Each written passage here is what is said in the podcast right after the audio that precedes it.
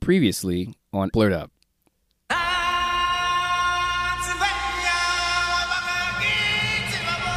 Well, looking to the future, I like that Mulan is seemingly taking a fresh approach to these remakes, more similar to how Favreau did the, the Jungle Book. Right.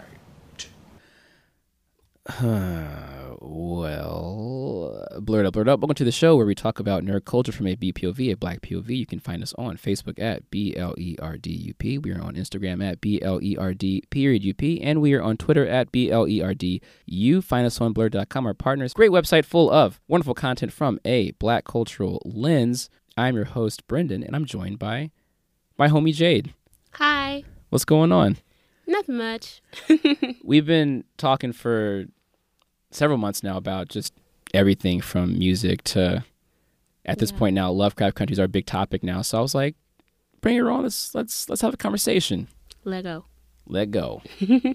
so on today's show, we're going to review 2020's Mulan remake, the latest episode of Lovecraft Country, and I'm going to get everyone caught up on my Black female author reading challenge that I set for myself in June. Before we get to that, I want to announce a milestone. As of this week, we have hit 4,000 listens across all platforms. So, Woo-hoo.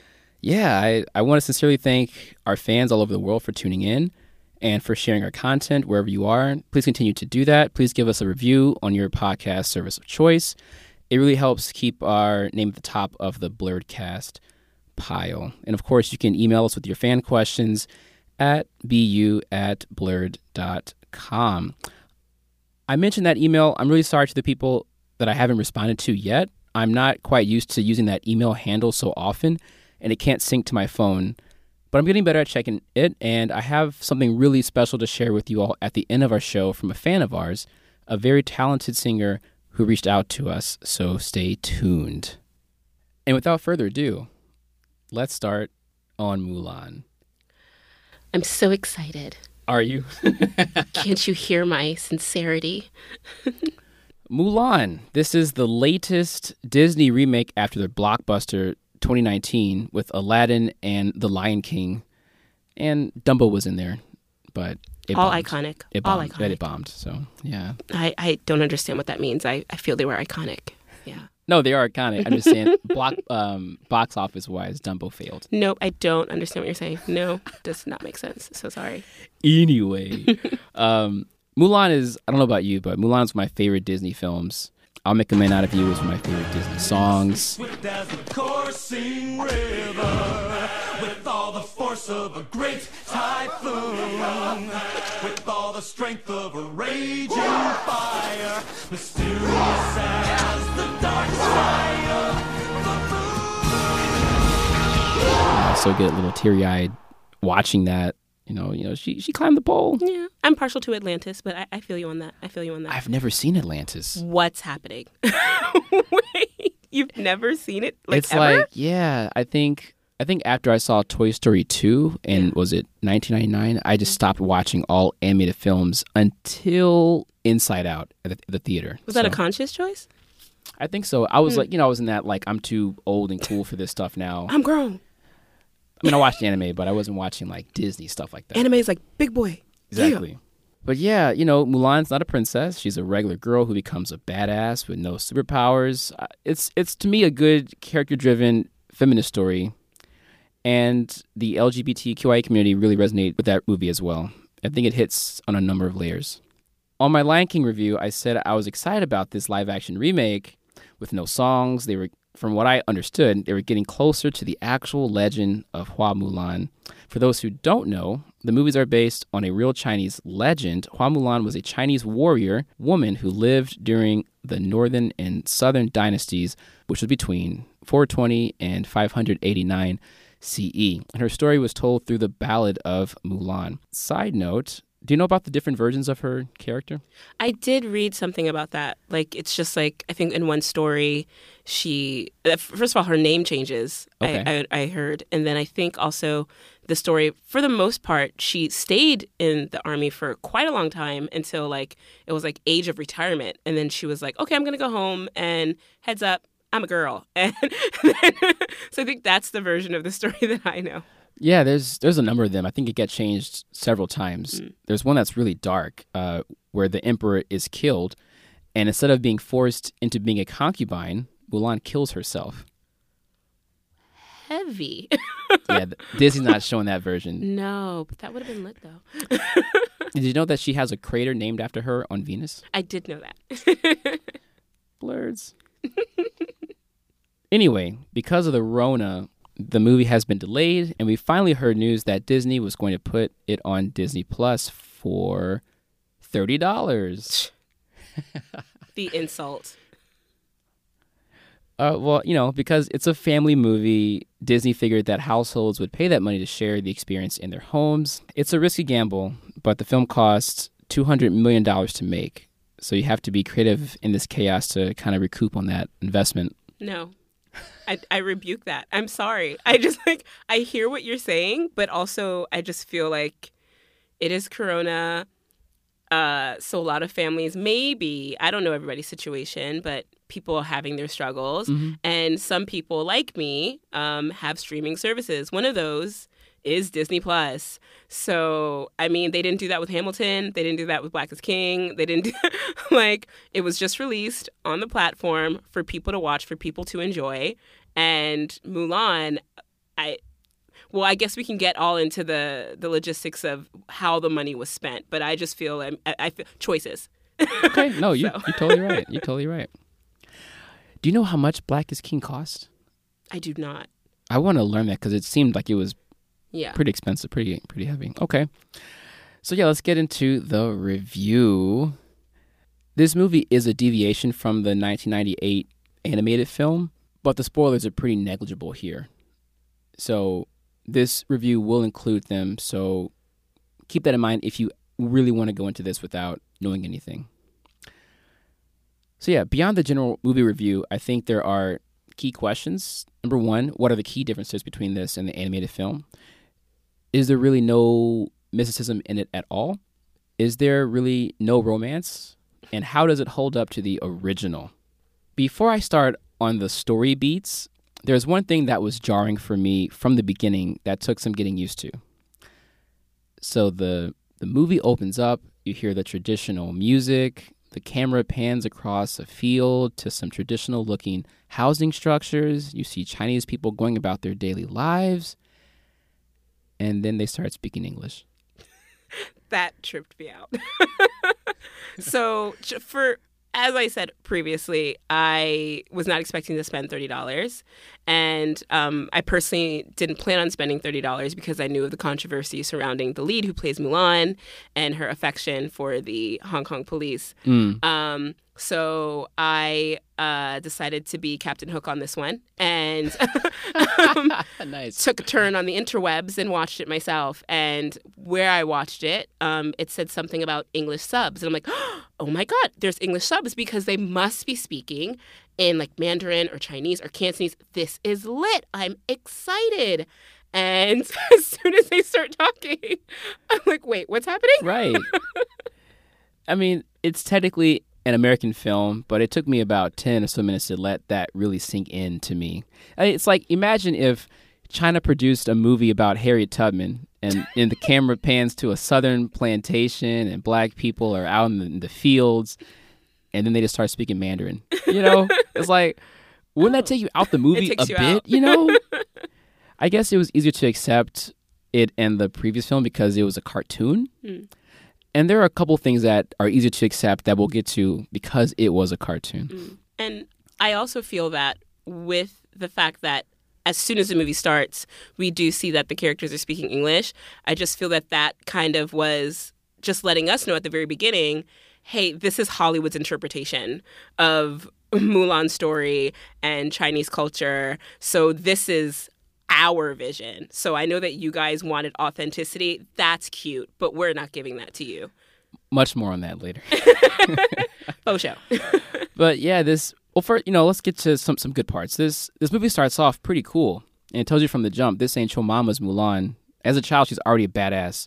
You don't watch Naruto, do you? no. Okay. sorry. It's okay. For the folks who do, she's she's kind of like Sasuke's daughter uh, Sarada, she's just just badass. She's climbing roofs like that no one else would climb. She's falling off and doing these superhero landings. She's pretty much doing Spider Man shit, Yeah. really. But what mystifies me is that the village just looks at her like, what a loser. And it's like this there's no amazement or concern for her safety when she she falls or lands. This the theme of gender roles felt forced to me about on the level of Aladdin last year. Yeah, it was very much for me just kind of at that point just to see the reaction to the small Mulan. It was like the villagers were kind of on a, oh, there's that Mulan again doing her parkour. that loser. Yeah, here's Jeez. here's this elementary school student, you know, doing parkour off her high ass roofs. Oh like, oh my gosh. She just flipped and like landed perfectly. Oh my gosh. God, what a loser! She brings dishonor to us all. Her horrible parents. I'm like, Yeah. wait, what's going on right now? right. Luckily, what I like more about this film compared to the original is her dad, played by Tzi Ma. Like in the animated film, he's a war hero, but there's never a mention of whether he trained Mulan or how she got her abilities. But he's very proud of what she does, Right. which is different from the previous film where he just seemed kind of you really need to just uphold tradition. Right. She was a nuisance in the original. Right. He doesn't doesn't really say that he trained her. It just he just says her chi is strong, which we'll come back to a little later on. But yeah, it's like it's as if we are being led to believe that Mulan is just born with these incredible martial arts abilities, which is just really stupid. The magic Asian. I just, uh, yeah, let's get back to that. If y'all thought Rey Palpatine was a Mary Sue, she ain't got shit on Mulan. I think the beginning really needed more development in order to kind of better understand that father-daughter dynamic because I think there's just there's a lot more nuance in this film than the previous one. I agree with that because it was very apparent that she was very much a daddy's girl, which you also got the sense in the original. But um, I feel with this one, that was really a, a, a chance for them to kind of elaborate, give us some more reading between the lines. But this was very much kind of like he seems as if he's proud of her, but he's annoyed with her, and they're not really chatting about like how she has this these abilities and i'm just very yeah it, it, was a missed opportunity definitely Yeah, there were sprinkles of of interesting story there. Like he he really in the beginning it felt like how I would raise my own daughter Mm. to be a badass and be proud of her. But the way that society acted around him made him sometimes just kind of Mm. conform and ask her to ultimately pack away that gift to bring honor to the family. That's a great story. It's a great idea. I just wish they really did more with that. And it showed that patriarchy doesn't just affect the women, it affects the men who also want to uplift women, even if it's their own family. yeah that's essentially the feminist um, i don't want to say argument but uh, that's the foundation of it when people say like what does feminism mean it essentially means equality so that women can be strong but also men can be softer as well um, so it just means that everybody can walk in their truth in that sense Yeah. I think more time spent with them before the big change would have been more impactful to the story. And this becomes a pattern throughout the film of having a great idea, but undercooking it just to rush the story along for other plot elements that we don't or need. execution Yeah. Another example of undercooking is when Mulan leaves the house for the military. In the animated film, she watches her parents as they sleep, and she lights the incense, and she cuts her hair. And with that music, it's a very powerful scene, especially because she wasn't a fighter at that point. With this remake, Mulan just pulls out the sword, and it just transitions to her in the armor, and she's out. They gave more time to showing how difficult it must have been to travel alone to the training grounds, which was different from the animated film. Yes. It added something, but I would have rather seen more time given to her departure because it's one of the most important choices in the story. i agree Before we get to the other characters and plot points, I have another issue. She does not look or sound like a man ever. And I know there are some LGBTQIA folks listen to, to our show. I'm saying this in the traditional classic sense of the word. the society the accepted um, Yes. terms that society sees That, that's great, great wording. Yes. I don't want folks coming at me. Okay. but yeah, from the jump, how could you not suspect that she's a woman? I was talking to you earlier that Animaniacs recurring sketch, Chicken Boo. i'm going to go home and watch that now Cause you're not a man, you're a chicken boo. it's like this this big ass chicken's just, you know, trying to be a actor and everyone's like, "Oh man, he's amazing. He's silent and just it's all, all that charisma." And there's, and there's this one dude on the set like, "What the fuck? It's a fucking chicken. Are y'all crazy?" And it's like that's me at the screen with this movie. Mulan didn't cut her hair. I mean, she ties it up, but she's clearly a woman in this suit. It doesn't like you know even in the animated film, she like puts padding in her her suit. She straps herself actually. Yeah, Yeah. I mean, she does that. She does bind herself in this story too. Yeah. But at least she pads herself to look a little bigger, and she does a much better ma- man voice in that movie. In this in this new movie, she barely tries. I think she did it for the first few lines, and then she just gave up. For me personally, watching that, um, I feel that when it comes to having like the deeper, like testosterone filled voice, I feel like that didn't necessarily, I feel like that was an acting issue. And that's just my personal opinion watching that. I just feel like as an actor, I felt like that's where it was very apparent that the girl who was playing Mulan was kind of green. And correct I could be wrong. Maybe she's done tons of Chinese films or tons of English speaking films. I don't know. But just from watching it, I felt she just looked very green. Especially with those scenes where she has to put on this very like, oh, I am a man and I'm talking like this, and it was it was very with the original, it was very comedic, Yeah. um, and I wouldn't say necessarily realistic, but it was better compared to to to what we witnessed. For me personally, when it came to um, Mulan trying to uh, enter this military regiment as a man, what was jarring for me was for the original you did see that transformation. You did see like the the saying goodbye to the family and the cutting of the hair and the binding and putting everything on and going. Um, and you saw that, but with this one, it, it, it just it, it it just didn't work. no. That's all I can say. So we said before, there's some things that are easier to accept, and I think it was easier to accept Mulan as a man in the animation. The original voice actress uh, Ming Na Wen had a better voice, as we said. Um, plus, the character designers made it a little easier to see Mulan as a man. They could had a little more liberty to kind of make her a little more androgynous when they designed her.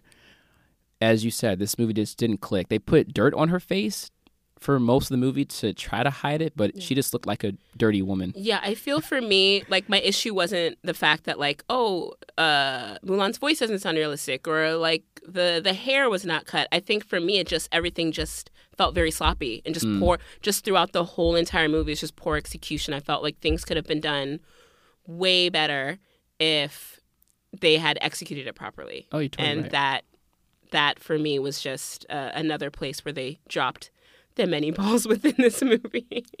Yeah. Let's uh let's run down the list of supporting characters. So I completely forgot that Donnie Yen and Jet Li were in this film. I didn't even know they were, so that says a lot. Yeah. I think when I first heard about the movie, I was excited about that. But I totally forgot. So Donnie Yen caught me off guard. He's the commanding officer. He's not Shang, but he is the commanding officer. Mm-hmm. And he has a really cool entrance. Mm. Jet Li plays the Emperor, and to be honest, he didn't have much to do, and he didn't sound like himself. Mm. It wasn't bad No. how he sounded, but he did nothing in this movie. Yeah, and to be fair, when it comes to the other characters, even when it comes to the main characters, the movie for me was so bland. I didn't pay attention to anyone. Mm. To be fair, I feel like the the CGI Phoenix had more of a pivotal role than many of the secondary characters in this film. So Before I forget about that Phoenix, let's talk about it. The Phoenix.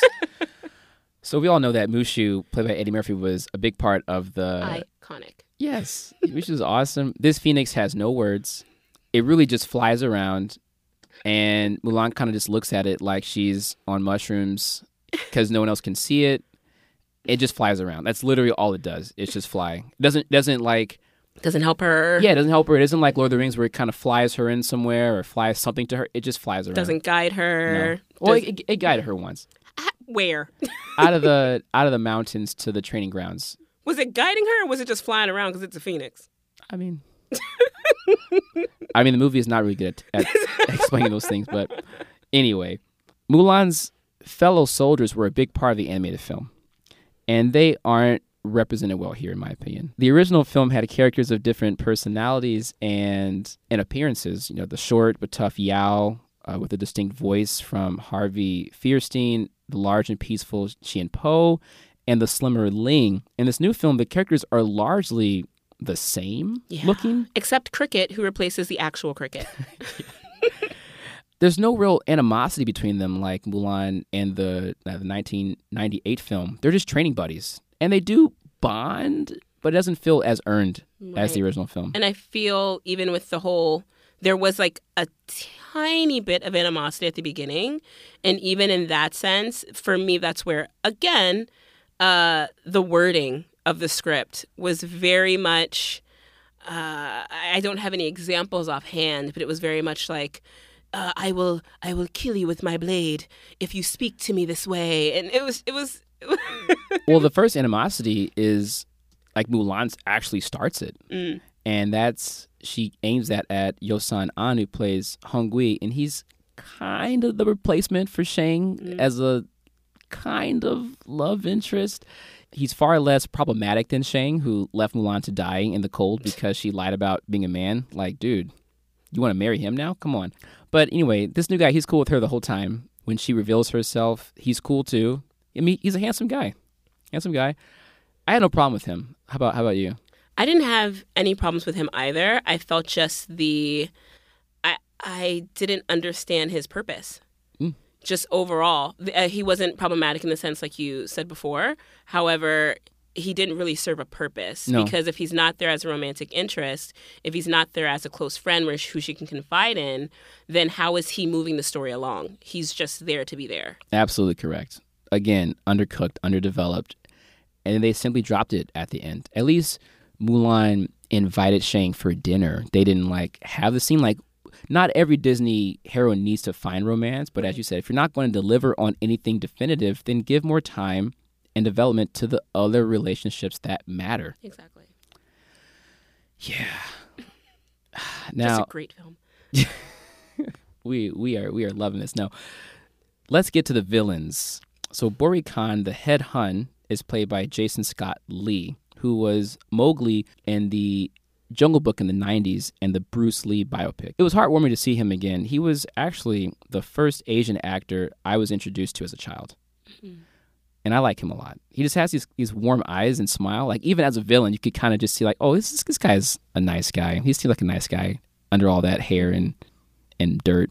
Yeah, like you said, villains, and I'm like, were they villains though? Right. well, you know, that's um there's something that's very different from the original film is that this is a revenge motive as opposed to just I want to destroy China. Mm. Like conquer China. Yeah, conquer China, Yeah. yes. The emperor killed his father. Mm. So there's the revenge aspect there. It doesn't really get a lot of meat to it, but No. yeah. Again, good idea. Poor execution. You know, we could have thrown out a phoenix and this handsome guy who does nothing, and you know, but no, why not? A big thing that separates this film is that there's a mystical woman who aids the Huns, played by Gong Li. Am I pronouncing that right? I believe so. She wants to overthrow the current system and help establish a new one that accepts her for who she is. She replaces the hawk in the original. Um, and in this film, she actually becomes. Does she become a hawk? Yes. I, okay. Because Yes. I mean, I don't know birds. Uh, Hawk or eagle? I mean, big I- bird. Um, that's what that was her, a raptor. right? a bird of prey. yes. But yeah, she she doesn't have to disguise herself among the Huns and is known as a powerful woman, but she learns that men ain't shit anywhere and she still has to know her place. Facts.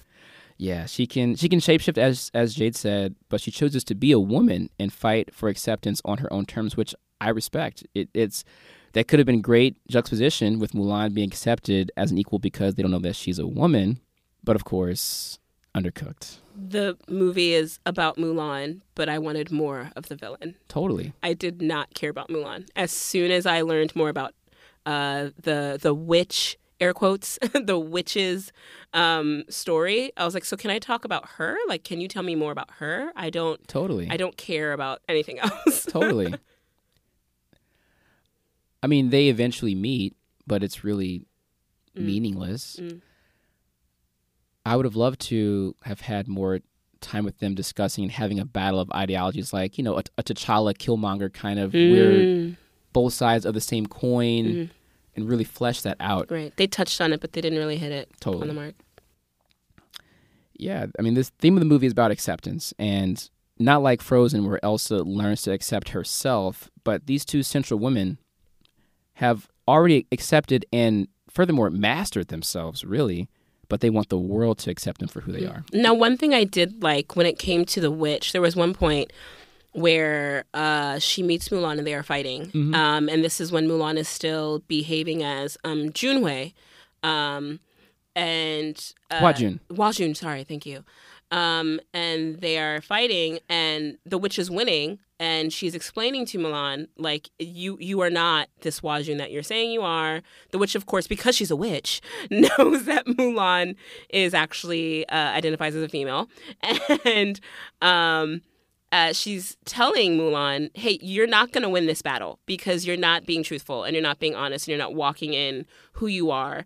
Um, I see that there is great strength in you, um, strength being chi, uh, the magical chi that all Asians have. Um, and uh, Mulan's chi is so strong, um, but it is diminishing because Mulan is not being honest. And I feel like that was a very great message Totally. for the movie. Um, not only just being like as a woman and being strong and uh, I am woman, hear me roar, but that that was like the only like good part that I could say about the film because that really hit something that I felt was a great message, but they fumbled it again. Totally, totally. I want to get a little bit to the the cinematography too, which I thought was inconsistent. There were there were some nice shots of the Chinese terrain, but sometimes it really felt like they were just acting in front of a green screen, mm. and it took me out of the film sometimes. The switch can be jarring, and then I don't know how you felt about the actual fight scenes, but there were a lot of quick edits. That was a bit too much for me sometimes. The fight scenes, the fight scenes for me felt very fake. And they felt fake in the sense of Crouching Tiger, Hidden Dragon, but not well done. It was very much the fight scenes were going in that direction, but it was not. I mean, if you're going to copy that film, please do it correctly. And they they did not. There was a lot of like the jumping and the it, it, uh, So like, Sid and Tiger, Slouch and Dragon. it- sure.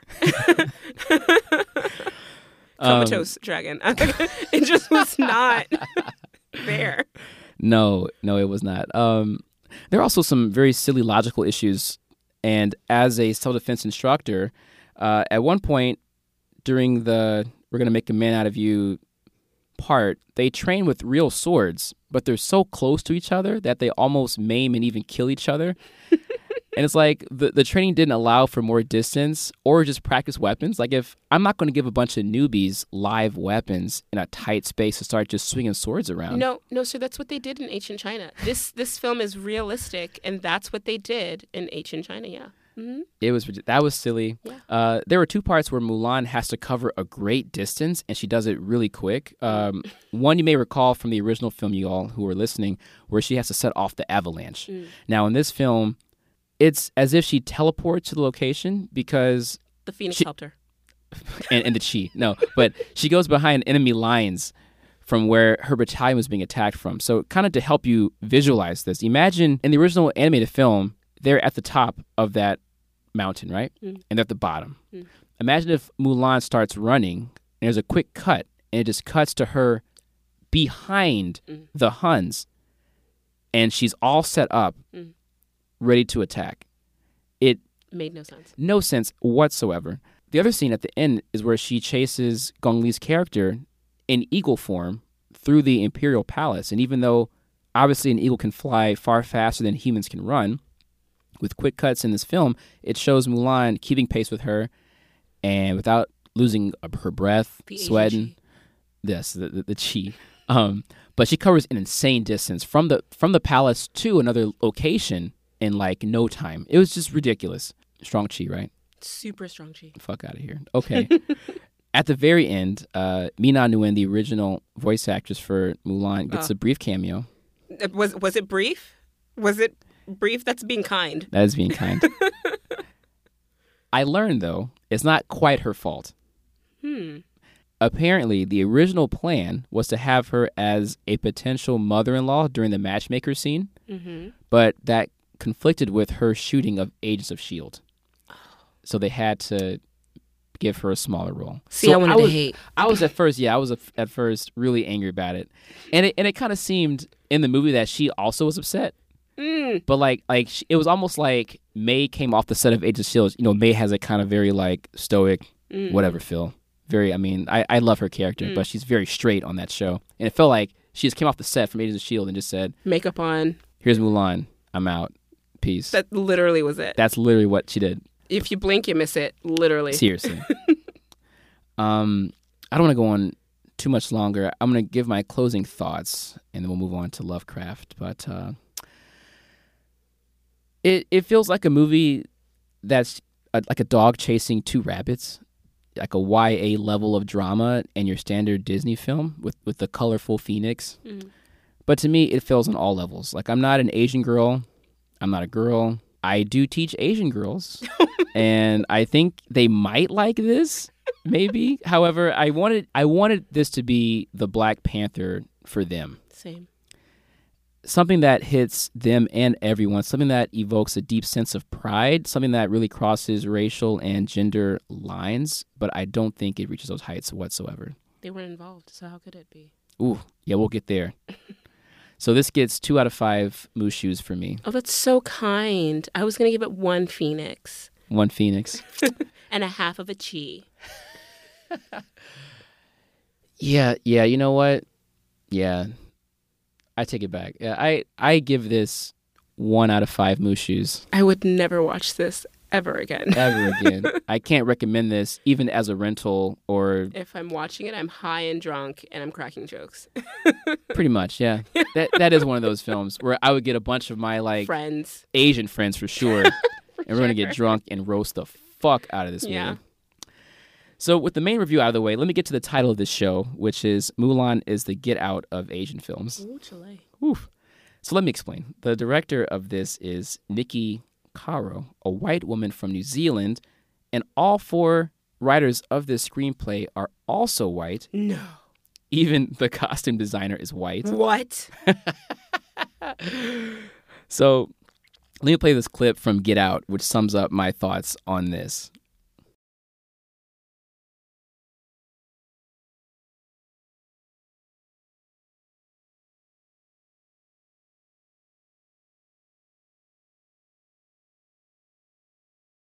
You have been chosen because of the physical advantages you've enjoyed your entire Wait. lifetime. With your I'm natural sorry. gifts and So you mean to tell me determination, that the film Mulan could both be part Had of something the film greater, Mulan had no something perfect. any kind of Asian representation behind the scenes. There are probably some consultants. Maybe some caterers. Caterers? Maybe. so nobody. I mean, a lot of clothes are made in China, Chinese so probably the clothes are made in a China. yes. Japanese, a Korean, a Filipino, not even Indian. Okay, thank you. No. Hmm. Uh, yeah, it's like, you know, we, we talked about John Boyega on the previous show. You know, you have white people writing for black and brown folks, and they just don't know what they're doing. They don't know our voice. Xiram on Twitter, and that's X I R A M, made a fantastic thread detailing the historical inaccuracies mm. of the movie. So let me read a few that I found interesting. In traditional Chinese medicine, qi is energy inside everyone. It isn't just reserved for men or warriors. Number two, the housing structure that Mulan lived in in this film is from southern China, and Mulan is from northern China. That was very apparent. Yeah. To be a witch or demonized as one wasn't regularly used to demonize women in ancient China. Number four, Chinese phoenixes are not associated with being able to rise from ashes. I didn't know that. I didn't know that either. I'm assuming the writers didn't know that either. So at the very beginning of the story, l- lies. Lies. no oh, research. oh, lies. Hollywood film. How much did this cost? Two hundred million dollars. And they couldn't call the good sis Google to find out about Chinese Phoenix. like, Number five, the interpretations of the makeup when Mulan goes to the matchmaker were quite unsightly, and the actual person who made this Twitter thread, she shows a much better version of what is really done.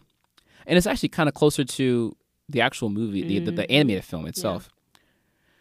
So yeah, um, so that's that. And then on the human rights side of things, Jade already mentioned that the lead actress supports the Hong Kong police, and Disney filmed a large part of the film in Xinjiang. And for those who don't know what or where that is, it is a region where over a million Uyghurs, who are predominantly Muslim people and other minorities, are in at least 85 concentration camps. Mm. It's just it's it's so ironic that we are that liberals are angry at Trump mm. for detaining immigrants, mm. but liberals made this film mm. in another country, specifically in a region that is detaining racial minorities. Yeah, it kind of reminds me of, uh, uh, and I may get like pushback for this, but I feel that when it comes to problematic behavior, um, white liberals um, and hipsters, they are the number one, like number one offenders.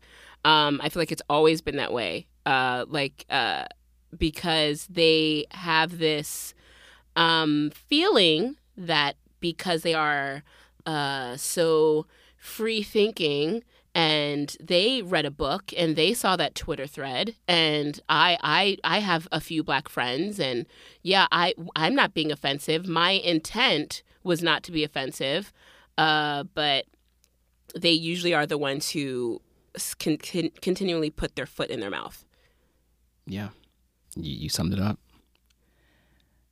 Yeah, so so yeah, even even the director uh, last year during the filming, she shared a like an Instagram picture from the region, and that already prompted a boycott from a lot of people. So it's on all levels. As a, as a movie, it's terrible. Historical inaccuracies and human rights. Like there's literally no reason to waste your time. Okay, let's move on to Lovecraft Country. Whoop. It was called The History of Violence was the name of the episode. First, can we give it up for Michael K. Williams? I mean He went Viola Davis on us. The snot, saliva. these people are bleeding for you the acting uh, That that's not from Fences It's probably the most iconic part of the movie. Was it? But you know, there's so much happening in that opening scene um, of the newest episode. Uh, there's the the red scare talk in the background, foreshadowing events to come. Destroy their stockpile. He's plagued with you know his own memories that we learn about, like how he raised Tick and maybe even how he was raised. Just really powerful acting for such a short scene. Like he went all out Yeah. for us. yeah You know, and it, it very much makes it apparent this is a tortured man because i feel the f- second episode um, a viewer could pi maybe just assume that he's just a hard man you know that's just that hard black daddy from the south you know he'd been through some things and he just wants his son to be a man uh, but when you see this episode you're like no he's been through it so he is tortured something's going on he's been through it. He's going through it. yeah yes for sure. Yeah, I just as edited as that scene was, it was so quick. I wonder how long they actually filmed it to get all that out. that is a good question You know. Anyway, yeah. Then we're hit with the pop music again with "Bitch Better Have My Money." I I hate this. I was going to ask how you feel about it because I love it. Really, yeah, I I I love it in hmm. Okay, so in this episode, I didn't like the bitch, but I feel like there could have been a better choice for that. And I realized that hey, everybody makes mistakes because I think in the last episode where Letty is smashing in the uh, car windows, the original um, song they chose was Beyonce's "Hold Up" from Lemonade, but then they said nah, and they flipped it and did the uh, gospel song. So I personally, I I like the, I, I like it because I think I heard, uh, oh, what's her name? What's her name? Uh, Tierra Whack in like the first uh, episode. yes, yes. Yeah, I, I like I like it. I personally like it. There was Gil Scott Heron. I, I I love it. I think it's great. I don't like it. Uh, uh, it's just like this. This ain't insecure. Like whoa. we we don't need a hip soundtrack for this. Like it would Whoa. be, to me, it would be more meaningful to dig for a song from that time that fits the mood. Because because we ha- we have to keep going from the pop to the orchestrated music to the actual pop music from that time, and it's just it's jarring. It's I don't I don't like it. Okay, so coming from a sound designer background, so full disclosure, my first degree uh, was theater performance, and uh, as an actor, you learn that actors are a dime a dozen. So pick up another trade. So I learned sound design and costume design. So as a sound designer, I understand why they are making those choices because if they were to only use songs from that time period, it would become a period piece. And we don't want it to be a period piece. We want you to know that this is still happening now. This is still relevant now. So we are going to throw in songs right now because it does still go with it. These lyrics still hit. It still speaks to the time. but again, these are choices. And that also comes to the director because one director can say, Yeah, I like the pop. And another director can be like, Actually, I really want to hear something from that period. It isn't it is an artistic choice. Yeah. It's you know obviously it's not killing this this show for me, but every time It jars you. It, it just takes you me out. because it's like Michael Williams is like snodding and spitting out on on his chest, and there's like red scare stuff. It's Yeah. like really, I'm really in this time period, and then Beyonce. give me what you. Oh man, I'm like, Oh, come really? on, Yeah, man. yeah. I'm like, come on, man. I, Yeah, no, I didn't like. I per- I didn't like that choice. Okay. Personally. okay, you know. And then there was there were two other times where um there was tr- the transition scene when Letty goes to the library with the rap song, and then Ruby goes to Marshall Field and Co. And I'm like, these are such small scenes. Just play a regular song or just orchestrate it. Like this is not that serious. But it becomes back in the day when Mammy and Daddy. But it's Ma- Mammy and Daddy with these crazy ass monsters and, and witches. Like it's it's and this us is with these crazy ass it's monsters and witches. obviously fantasy. There are no witches today. What are you talking about? Yes, they are. Their names are Karen, Becky. Let's move on. uh, Letty continues to be a force on this show. Mm. Sometimes, especially like in classical TV, you think, oh, this character, usually a woman, got a nice standalone episode for herself. But this show has shown that no, Letty is here to stay, and she's at this point my favorite character in the show. oh, for Uh, sure. well, I love Hippolyta. yes, exactly. I was about to say that. Yeah, her, her and her daughter. I, Yeah. we're gonna get, get there very soon. Mm-hmm. But man, but yeah, lady's awesome. Uh, at the very beginning, she's quick to catch on how she got the house. She got Montrose to join the team. Even though Tick didn't want her to come along, he put her out first on that dangerous beam, which was fucked up. Can we talk about that? Please, because they they both concluded that your blood lo- will open the vault. So why is she going first? Can we talk about that? Okay. I was very much upset with that. And I couldn't figure out if it was just from a, a story line standpoint or just from a very like being African. Like it just, it irked me that they were like, ladies first. And she just went out on the board. I thought it was maybe like I I'm stronger, so if you fall, I can catch you from back here thing. But I'm like, just tie her to a rock. Thank you. Like, what are you doing, bro? I Don't know what And then I mean, she could have got sliced up from that that swinging. his father could have like done it. I don't understand. I was pretty pissed off about that. I'm like, how are you gonna? I don't I don't want you involved in all this like that. And then, you know, it's all about me. But when it's time for for, for the danger, yeah, they fumbled on that one. you go first. like, what the fuck is? Uh, anyway, oof. Yeah, I was I, was- I was mad about that. But yeah, even if he's like, "I'll catch you," Mm. if she falls from that beam and swings from the beam to that cliff, that could have seriously injured her, Yeah. Mm-hmm. if not killed her. So there's there was literally no point for Yeah. that. But anyway, she was great. She she put Tick in his place. This ain't all about you. Oh, that whoever wrote that portion, it was like, listen, he was kidnapped. I died. this is not about you, sir. Okay. Totally. there were scenes like that that kind of it's it feels like it's bigger than the scene, bigger than that show. It mm. talk, you know, we have, you know, Black Lives Matter. I had a friend I had to unfriend because he kind of made it all about black men or this, this, and this. Mm, And you have to know, like, bro, this is not about. This is not just your fight. Mm-hmm. And we can also, or not we, but women can also contribute mm-hmm. And do a lot, a lot. yeah. Trans people can contribute and do a lot. Yeah. absolutely. Uh, she shut down Tree, and that was nice. That was cute. That was cute. you know, the whole not everything's about you. It seems like she and Christina are on the opposite side of the same coin here. How so? You know, Christina is kind of the white woman is kind of bucking against the man's club, Mm. and then Letty's trying to position herself as a strong person, and Chick trying to kind of hold her back mm-hmm. too. So I thought that was really cool. Okay, I do see that. let's get to uh, Hippolyta and her daughter. So ah, once again, I'm just I'm in love with how they push the rich traditional pursuit of an exchange of knowledge mm. in Black culture. I think many are still under the impression that being a blerd is a new thing, and maybe the term mm. is more recent, mm-hmm. but not the history. Mm. Um, so when Hippolyta, uh, played by Aunjanue Ellis, I hope I'm not butchering that name, uh, she talks to her own father about space, and it's so heartwarming. Yeah. Um, it makes you want a daughter. But I feel like, as you were saying earlier, just about this um, uh, idea that Black people are just now reading books and just now into space and uh, martial arts and anime. Um, I feel that's a purposeful rewriting of history. Very much so, where it's like we don't read, we don't write, we aren't interested in science or math or things that are deemed white people things. Um, it's a it's a very conscious rewriting of history, and then also putting that stigma back on the Black community to make um, those of us who do like nerdy things feel inferior because Totally. it's like or even things that it's not R&B it's rock music it's not uh it's not hip hop it's electronic like oh that's weird like it's very much purposeful Totally, totally. Yeah, it's it's it's beautiful to see that kind of representation on screen, especially with the daughter. Um, she's passing that on to her daughter, and she has pride in her mother. It's beautiful to see that there was more to Black people during segregation than pain.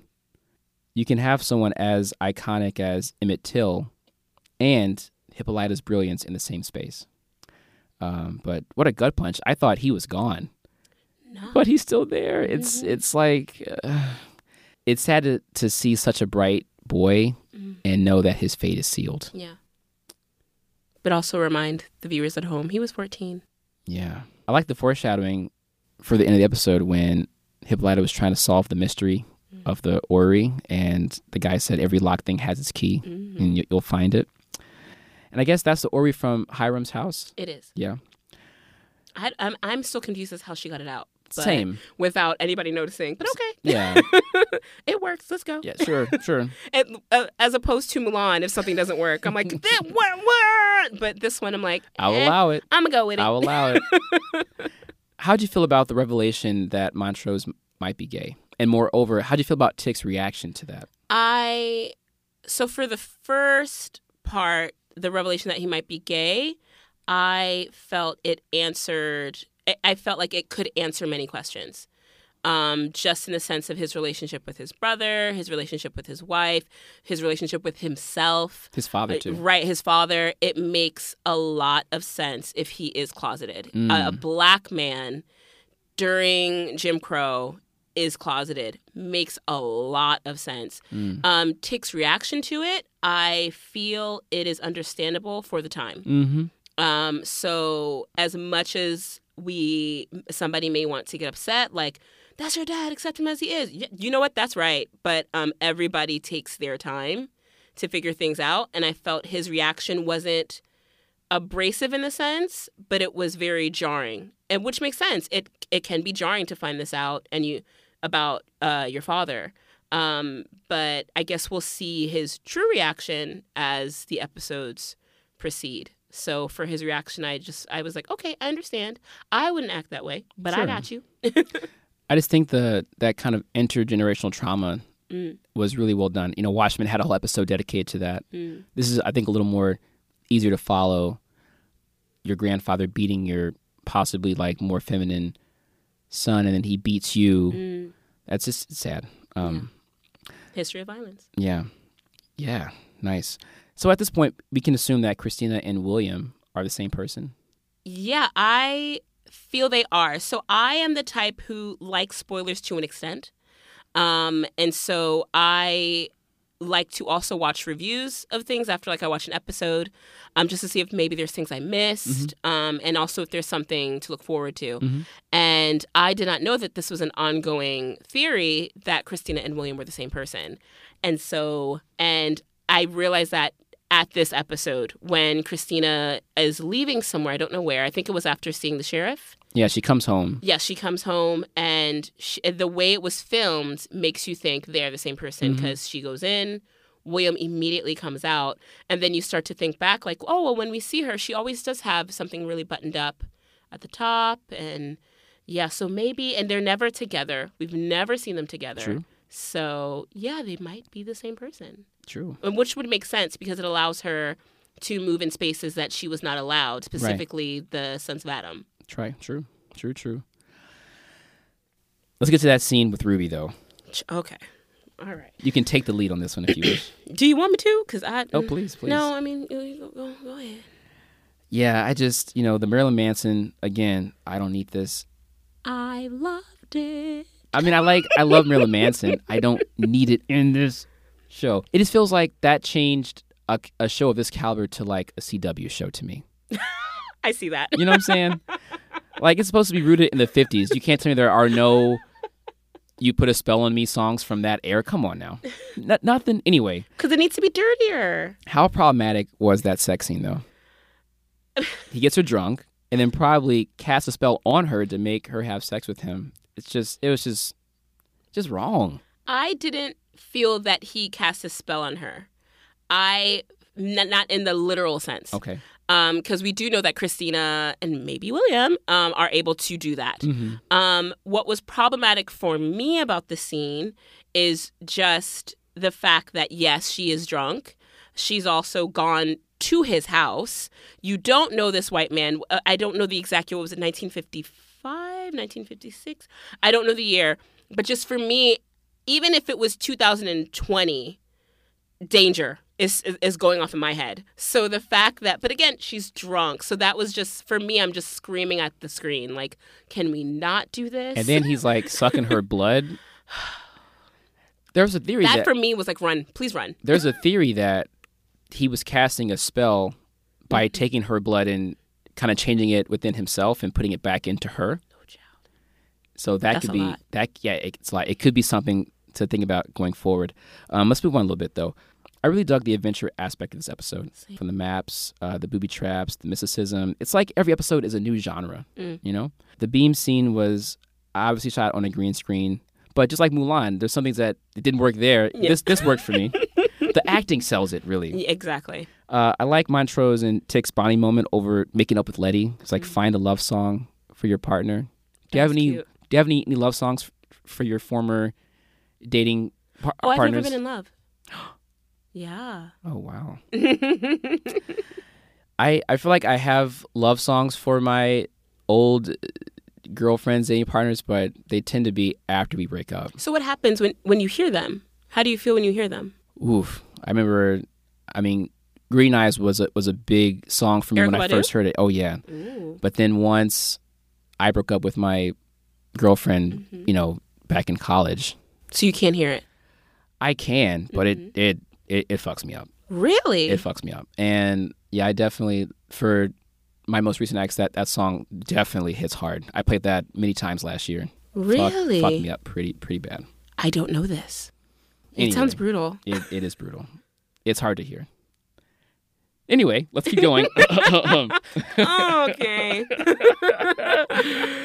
anyway, once they reach the vault, I think that took the show to a new level. You know, mm-hmm. the transformation of the Arawak person was was terrifying in itself.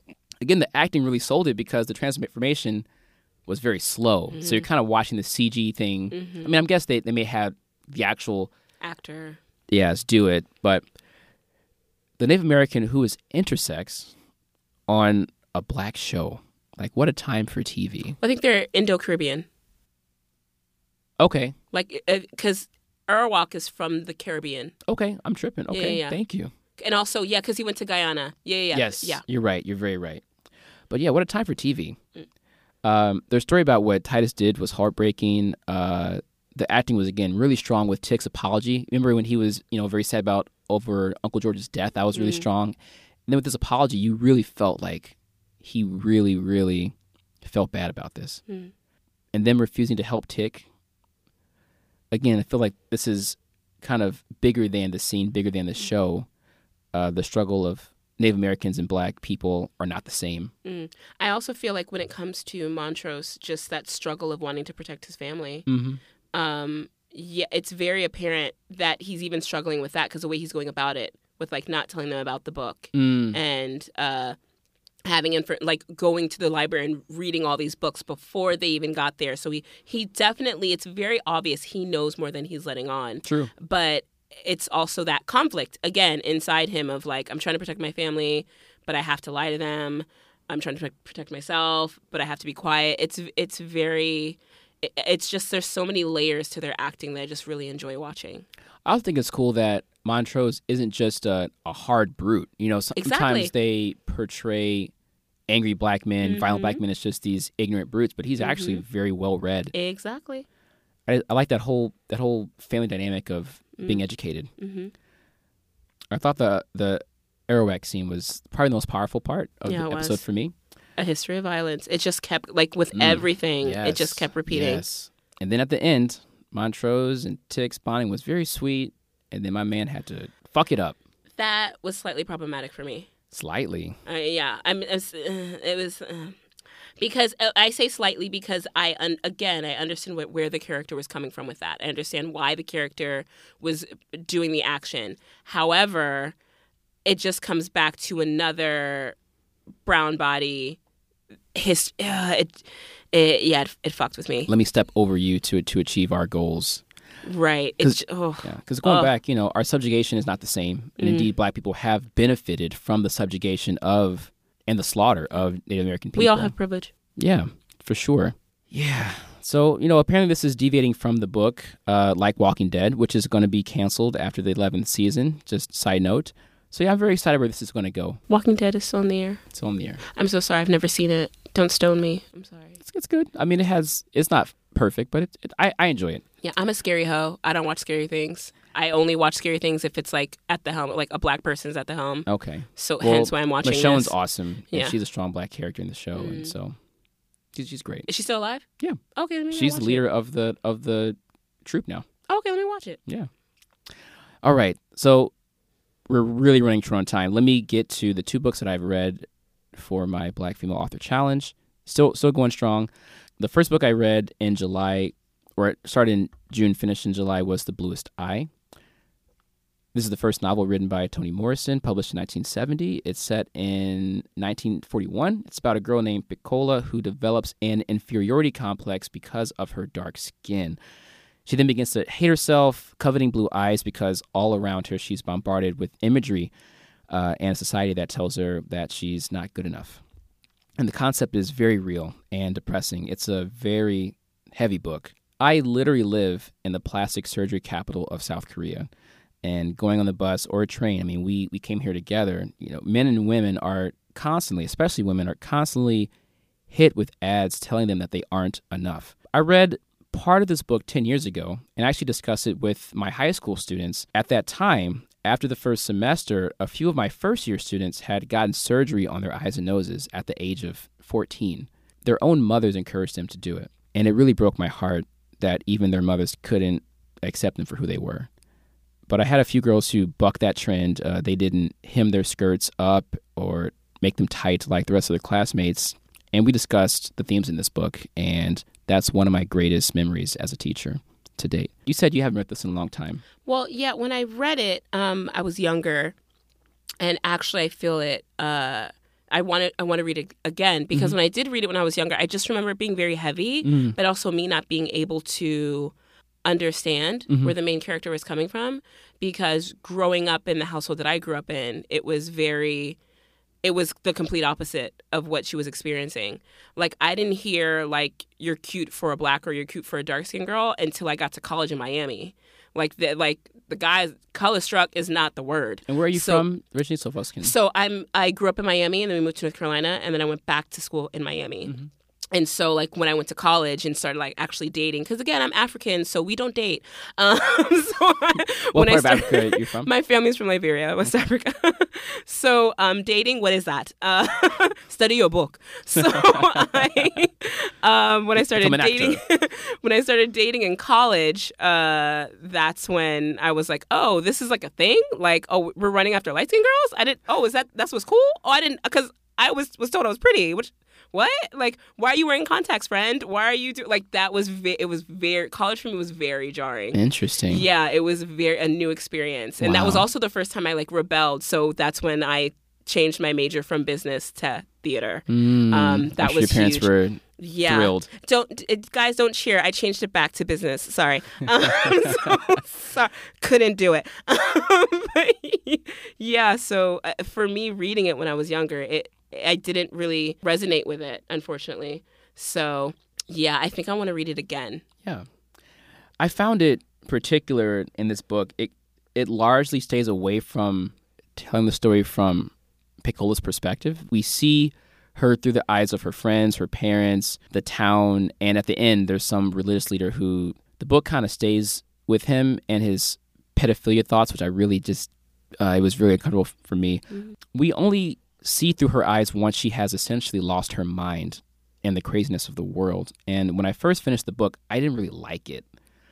I really wanted to get inside of her head instead of the others, but maybe that's the point that no one really knew her or wanted to get to know her, this dark skinned girl, and they projected all their negativity on her. I didn't realize until the end of the book that the hook for Thieves in the Night from Black Star comes from this book. Mm. And I'll play that clip really quick and we'll come back.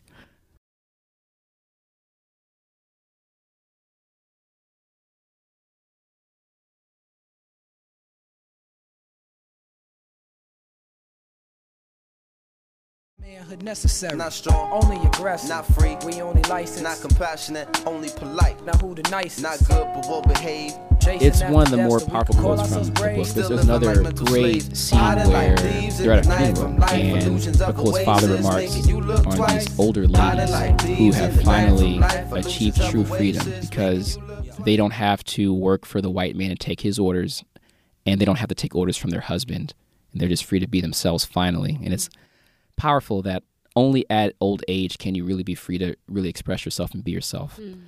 Anyway i had a little, i had some issues with the pacing. I thought she kind of uh, toni morrison kind of stays on certain moments for a long time where i kind of had to just skip past the imagery and just get to the actual point. Um, but overall, the the themes and narratives are very important, and for Black men, this is definitely um, a must read. My last book is Freedom is a Constant Struggle. And this is a collection of speeches, essays, and interviews from Angela Davis connecting the movement for black liberation and ending police violence at home to movements abroad. And she advocates for more compassion and solidarity among those movements. I've posted about Palestine or ICE and some black groups before, and there's been kind of pushback like, we have our own problems, they can take care of themselves. And that's a really problematic approach to social justice. Um, you know, American cops train with Israeli soldiers, for example. It's all connected, really. We give our, our weapons to those places. Our military surplus comes back home. You don't want refugees? Stop making them. Right, exactly, totally. She also talks about how even though, you know, Barack Obama was problematic to say it lightly, she doesn't mm-hmm. downplay the importance of electing a black president and she isn't too idealistic about both parties just being the exact same. And, you know, a number of leftists, especially during the last two elections, have been like, you know, it doesn't matter, they're all the same, you know, I'm not going to vote. But there are definitely differences and she spells them out. And even now, she doesn't like Joe Biden at all, but advocates for us to get Trump out mm. but as a Marxist, she doesn't put all of her eggs in that voting basket. And, mm-hmm. you know, I wonder now, you know, we kind of lionize King, but King was anti capitalist, anti imperialist, uh, democratic socialist. I wonder, she's been kind of pushed to, to the side. I, you, know, you know, we always try to have, you know, CNN always tries to have certain people on their show. If King really or Malcolm really got a chance to really live and even get even maybe even further radical in their ideology, would they be pushed to the side like she has been now? Anyway, this book is very accessible for those who are looking to kind of sink their teeth into activism and understanding uh, global struggles and even struggles back at home. So yeah, uh, check that out. And I plan to start reading uh, Bell Hooks this month. I forgot which book it is. I have a couple of them, but yeah, I'll get get on that soon. On the note of trusting, supporting, and uplifting Black women, uh, we're gonna end the show on a song from Brittany Campbell, who is a fan, and she reached out to us to share her latest song. Brittany Campbell is an award-winning singer, songwriter, producer, animator, and actress Okay, okay, okay. right? She joined the Metropolitan Opera, She's been on Broadway stages. She released her debut album, Stay Gold, this year. You can find that on Bandcamp. She is also a self taught animator and has animated her own videos, her own music videos, and the videos of other artists.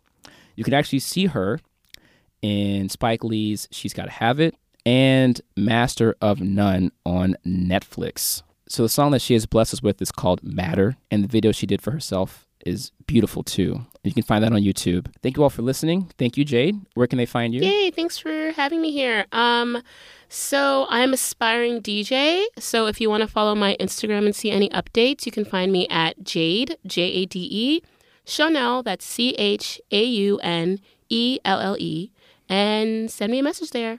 And like my pics because I'm cute. Thank you. Bye. of course, uh, blerd up. We're on. Uh, you just got me all- we're on Instagram at b l e r d p or u p. We're on Facebook at b l e r d u p, and we are on Twitter at b l e r d. You Catch us on Google Podcasts, Apple Podcasts, Spotify, the works. Please give us a subscribe and a share. We really appreciate it. Thank you for listening again, and peace.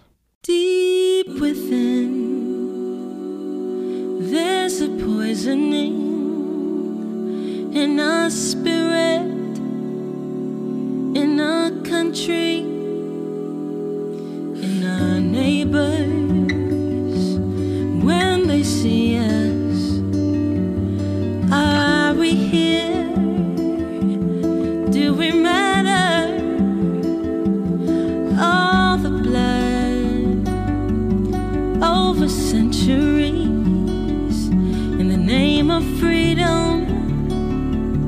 And country are protectors when they see us. Are we here? Do we matter? I ask this on the daily. I ask this for my baby. Still out there in the again. I ask this to our families, our mothers and our daddies. Still out behaving badly. We wanna breathe again to our friends, shook and shattered, scared to speak up against the patterns. Oh, so clear when you see us. Are we here? Do we matter? I ask this on the daily. I ask this from my baby.